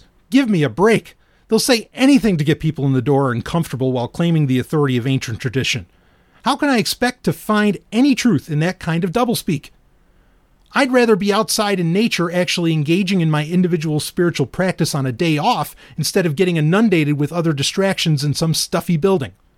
Note. Put a pin on that practicing outside in nature thing, by the way. We'll get to that in the future. End note. Let's keep going. Look, I love the Tanakh. I mean it. Just the way you can carry it around in such compact, beautiful editions and effectively have the wisdom and history of the ancients that span hundreds, if not thousands, of years is an amazing thing. But here's the problem that wisdom and the real history being covered is largely mired in coded language, either on purpose or unawares. The really golden stuff that's not as covered in coded language doesn't come until much later in the compiled text, i.e., the books of Job, Ezekiel, Isaiah, the Song of Songs, and some others. And even the most eager student may never explore these precious texts because everything they read beforehand seems problematic at best on face value. I could go on, but three is enough for the point. And my point is despite all of my complaining and distaste for the above, all three have something special to them. It's almost ineffable, but even if they're implemented wrong, there is an odd, compelling quality to them. Is that quality that it's just all ancient tradition? Maybe, but I'm going to argue it's something else. A major part of one's expression of spirituality is the act of truth seeking. But as Pilate famously asked, what is truth?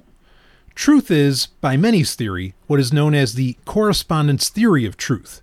This idea states that the truth or falsity of a statement is determined only by how it relates to the world and whether it accurately describes, i.e., corresponds with, that world meaning that if you and many others saw a meteor hit the Earth, you're justified in saying that it occurred. That's a simplistic example, but it'll do. The point is, truth is something discovered by crucible of contrast. This is where things like prayer, religious services, and holy books come in. They are the collectivist things you contrast your individualist spiritual experience against. They are the crucible you hammer out your truth against.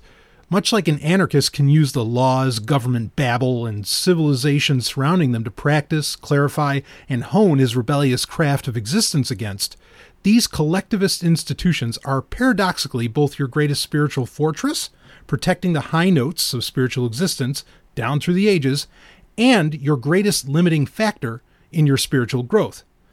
I'm arguing that the specialness you see and feel in acts like prayer, organized religious practice, and certain revered texts is not the things themselves, but it's your recognizing they are opportunities to subvert the collective that seeks to subsume your spiritual uniqueness.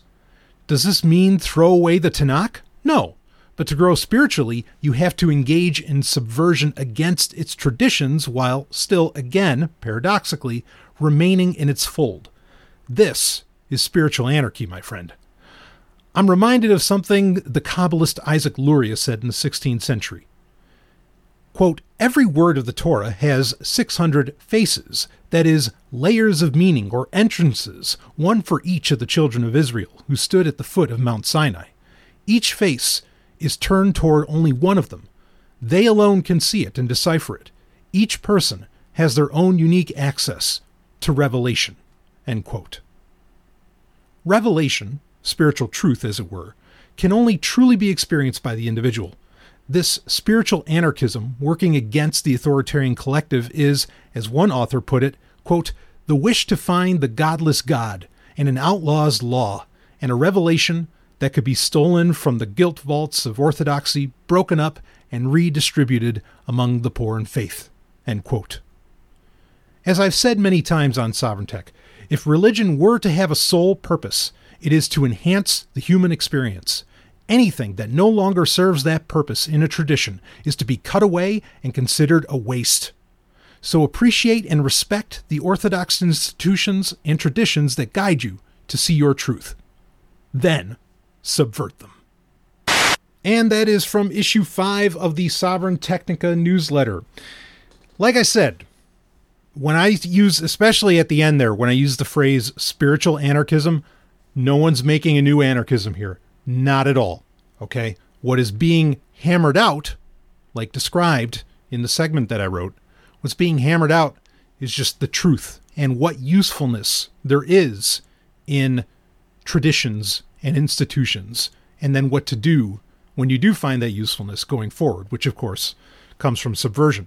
Uh, I mean, I don't, I don't need to spend a whole ton of extra time on this, but this is, you know, in in Judaism, which of course, uh, I mean, I, I consider myself, I, Dr. Brian Sovryn, consider myself very knowledgeable in many religions. I don't know that any one human could truly know them all because there's so many uh, that I'm sure we haven't even discovered yet or that have come and gone.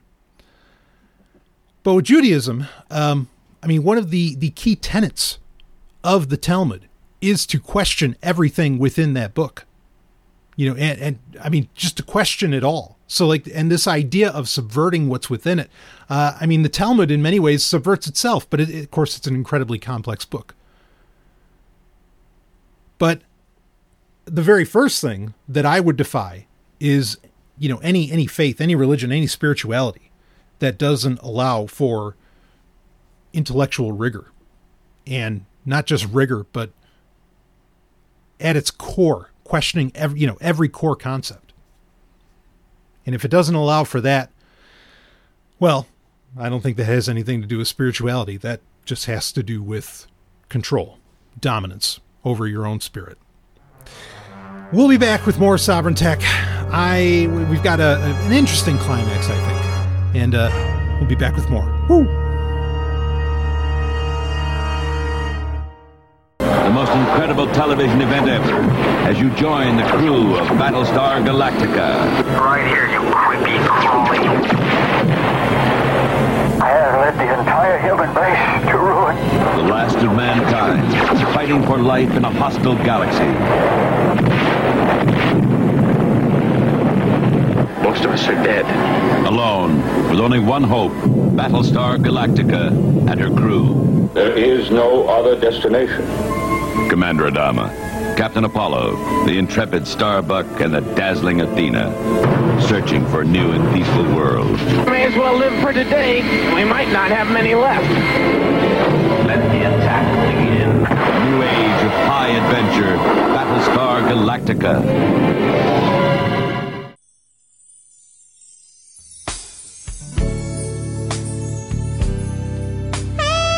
Golden Stallion doing whatever he wants to do. The climax. It is time for the climax where I get to talk about whatever the hell I want to talk about. Now, lately, admittedly, we've talked a lot about movies. We have gotten in kind of some, you know, topics and conversations, but even those I feel like had to do with movies a bit. So I want to I want to change it up this week and I, I want to get into a topic uh, that that's kind of talking about a technology, or what's kind of a technology. That being clothing. Um, you may wonder, like, wh- what the hell am I doing talking about clothing? Well, this wouldn't be the first time that I've talked about clothing. In fact, about a decade ago, I remember reading a story by one of my journalistic heroes, that being Mike Elgan, who also was a guest on Sovryn Tech years ago. I should see about having him on again. Um, but he wrote up an article many, many years ago talking about how our technology has outpaced our clothing. You know, we, we talk a lot on Sovryn Tech about how, like, mentally, humans are not ready for the level of technology that we have. Well, our clothing isn't ready for the level of technology that we have. Not a new statement for this show, um, and and admittedly, like it's a statement made again, inspired by Mike Elgan. Um, but I want to talk about it again, partly because you know it's October, Halloween's coming, baby, and you know I've I've I even recently I've I've had friends who um like they'll spend all fucking year getting their costume ready you know, getting their outfit and whatever ready for Halloween. Um, and I, I know, I mean, I'm aware, I should say, I'm aware of a lot of people like that where they plan all fucking year for Halloween and getting that perfect set of clothing ready, you know, and, and, and all of this. And, you know, I got to admit, it, it makes me ask a question. And this isn't my only point that I'm going to get into. I want to get into a few things here. But it makes me, I ask myself the question like, if you're that excited about what you're going to wear on Halloween, why, why not dress like that all the time? Like, I, and you know, again, like I mentioned, yeah, I grew up in a Jewish household. Uh, we didn't do Halloween. Like, not that we called it of Satan, right? Because Satan's a bit of a different character in Judaism, actually a very different character. Uh, but Halloween just wasn't wasn't a part of the program, right? You know, we we had Purim and, and Hanukkah and, and you know Rosh Hashanah and Yom Kippur and all. that. We did all those, but I mean, fuck, our, our calendars aren't even the same. like, what are you talking? We're we're in the year five thousand anyway. Um, yeah, I didn't really do Halloween that much. Uh, I mean, there like there were odd years where it for whatever reason it would end up happening. And myself i would usually end up like making my own thing. I didn't always get to you know dress as as, as you know someone else or something else. Um, but regardless i'm not necessarily here to talk about me in that sense. Uh, i i just i find it strange because it seems for some to be like such an obsession. And and I'm, and I'm not saying that disparagingly I'm just saying that, like, okay, if there's a certain way you like to dress, like, then why not do that all the time? Now, of course, we, ha- you know, many of us have professional lives where there is a code of conduct. Um, there are standards, you know, that you, you kind of have to follow, but then you don't have to do that outside of work. You know, you don't have to follow those codes of conduct unless it's the military, even then. Um, I just, I, I find it a strange thing but also, it, it's not just that. Like there's, I, I feel like there's a general uncomfortability around clothes right now, particularly in the 21st century. Um, like we're wearing clothes designed in at best like the 19th century, maybe early 20th, but probably then like jeans haven't changed at all. Nobody wears pocket watches anymore, but you know, we still have the pocket watch pocket in our jeans for some goddamn reason. It's a topic I kind of want to revisit in that, and because here, here's what's weird, right? So, to some degree, some uh, uh, like companies like say Wrangler or even Levi's or you know more uh, uh, well companies that design for like NASA or the military, say like MA1, you know Alpha Industries and so on. Um, you know, they, they came up with like cargo pants, right? And cargo shorts. And I, I find it so odd that these things are insulted on the regular and are told, oh, that's ugly. Oh, that, that's this. When it's like, no, that's the only thing you can fucking wear so that you can actually sit down without having to put your, like we talked about earlier, like without having to put down, you know, your smartphone on the table. Um, Like we have to carry around so much. It's frankly insane to make fun of clothing that allows us to actually carry these things around with us. Um, I don't know. In fact, I, I have to admit, I, I, I mean, I carry around a traditional wallet. Uh, you know, when you used to have to carry around like quite a bit of cash, I don't know how guys sat down with that on their ass. Like I and I and I've seen some pretty thick wallets in my day, and and I I don't know how that happened, but boy, you have cargo pants and and everything's fine. Or better yet, how about this? Let's do middle of the road, shall we? Instead of cargo pants, because oh fuck, they're so terrible, right? They're not. I love them, but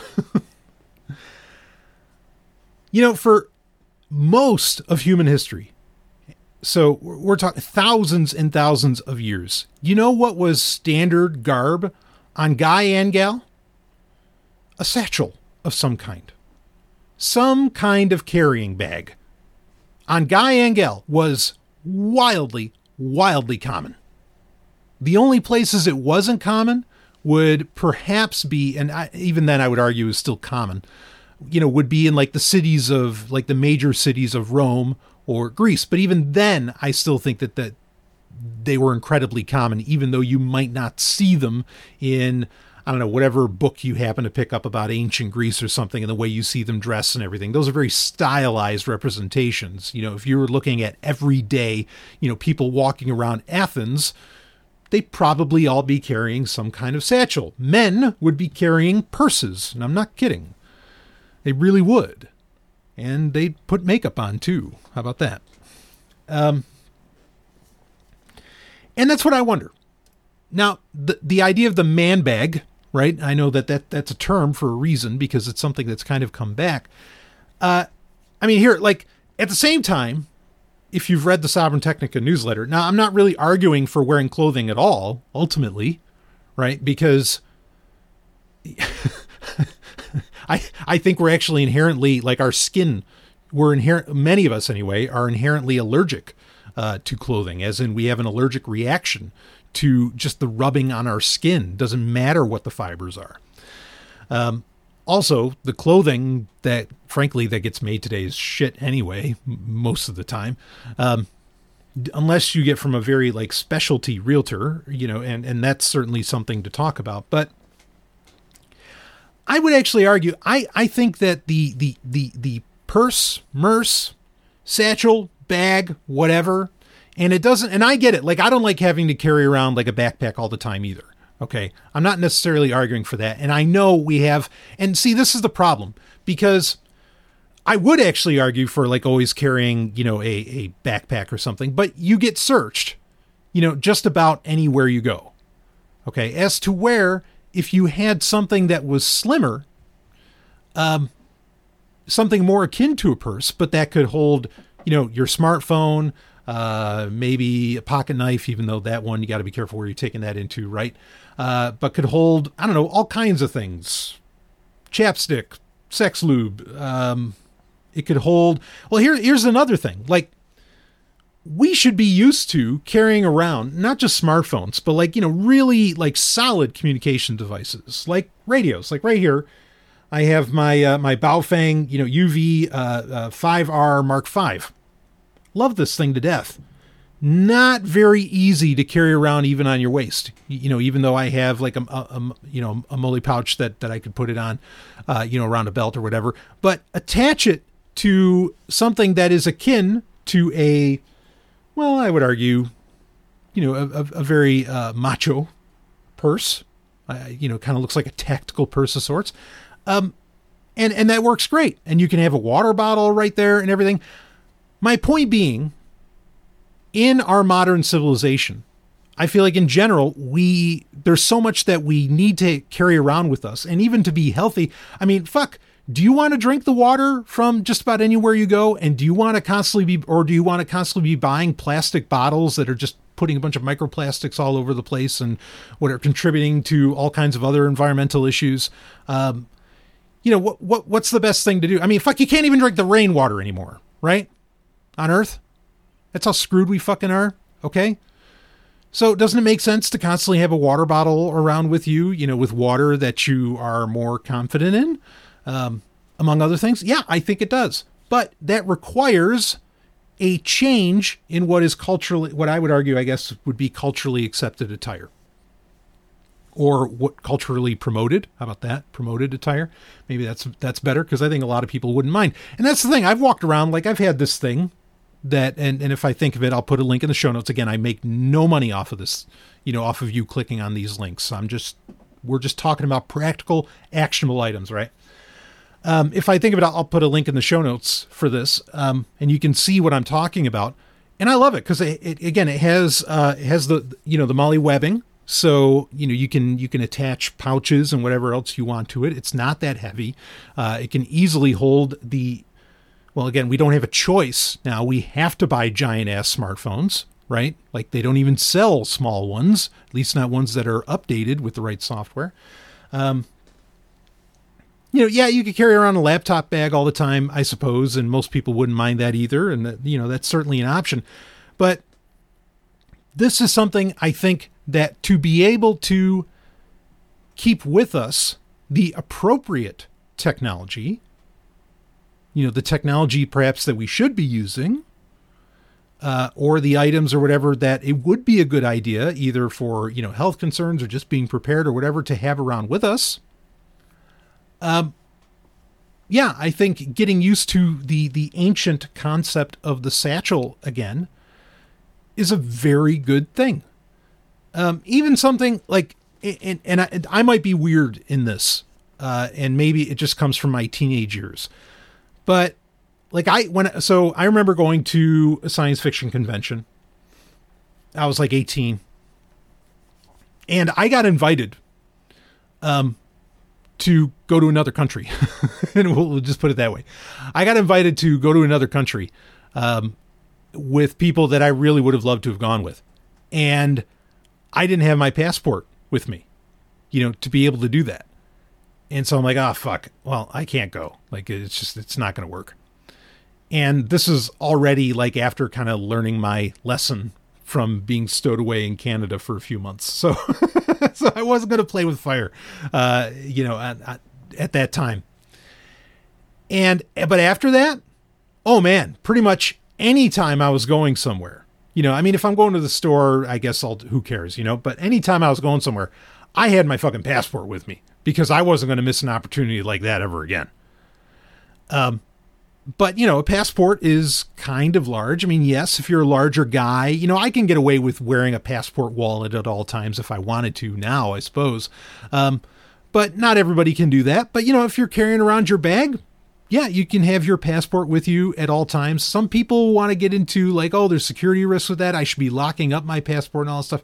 Nah, I, I, I don't I don't necessarily see that. like I I understand the old arguments around that sort of thing, um, but today with digital ID and you know anyway, it's a different world as far as that goes. So I I, I don't really see that as a as a necessity. But regardless, this all gets to the point that in the modern world we live in, like wearing 19th century, 20th century clothes just isn't cutting it to say nothing of the quality of that shit. Okay, and even if you are, if you if you were a nudist or a naturist along, you know, of that vein, um, you know, you could totally carry around a bag of some kind, you know, a satchel, you know, with, with a shoulder strap, the whole, the whole business. Uh, nothing wrong with that. So, either way you look at the future or the present, I think getting used to like everybody carrying around effectively carrying around what we could call a purse is a damned good thing to go forward with. And because, I mean, these companies are not slowing down on the size of these phones. Like now they're folding them. They want you to have such large devices with you at all times. Now they're, you know, doing the Galaxy Z Fold, right? so, so you have this massive beast. Uh, and who knows, it might get to the point where you just carry around a Bluetooth keyboard and, you know, in, in, in the near future. But again, how the fuck are you going to do that in a pair of jeans. So either get used to car- you know to, to cargo pants or cargo shorts, or like I say, I, I I think getting used to carrying around a bag. I mean, you know, in my dream world, everybody's carrying around a radio. You, I mean, uh, you know, walkie-talkie. everybody's everybody's doing that. Uh, I don't know that the world's ever going to be that way, but it'd be fine if it was. And yeah, like you know, at the same time, you don't always want to be walking around like looking like you're a policeman or something along those lines. I mean, that that gets into a whole other conversation too that that I could talk about. Uh, you know, more utilitarian clothing. Um, I mean, that speaks to the overall you know abstract of what we're getting into here. It's just it's a necessity today. Uh, I I am baffled.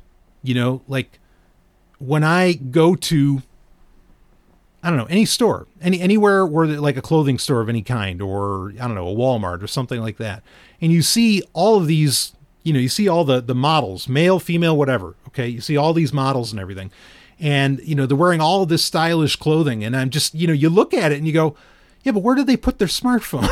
and, and there's no way they're not walking around without it. Like you know these people, they're vain as fuck. That's why they're on a poster in the first place and it's all it's it's such a laugh it's such a holdover from you know a time past now if you've gotten to the point in life where you don't need a smartphone hey fucking dynamite like hats off to you and you don't need a hat i i would imagine but really hats off to you on living that life and you know maybe you can get away with all, all you have in your pocket is a credit card or something i don't know if, if you've done that that great uh, but most people, no, they've got a lot of stuff that they probably want to carry around with them. I know a lot of listeners of this show. I know a lot of you are already carrying around your, you know, your murses, your man bags, whatever the hell you want to call them. Um, you know, and, and you're already on top of that. But I think that that's that's something. If you're not already doing it, let's push this into the socially acceptable arena, shall we?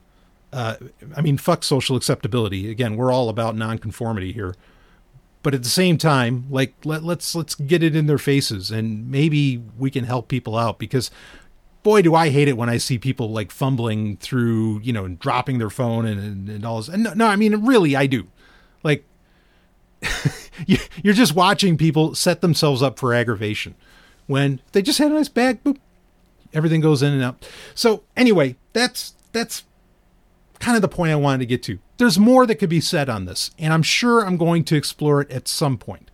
Um, but clothing is something that really, you know, everybody's like, oh, yeah, NFTs are disrupting fashion and all this stuff. Well, I don't want NFTs to disrupt fashion. I, I want like fashion to catch up with where most of us are at, you know, as far as what we carry around with with us and you know what we need to to just get our shit done uh, because by and large, it's not there. And frankly, again, I'll say it fuck all the people who think that cargo pants and cargo shorts are ugly.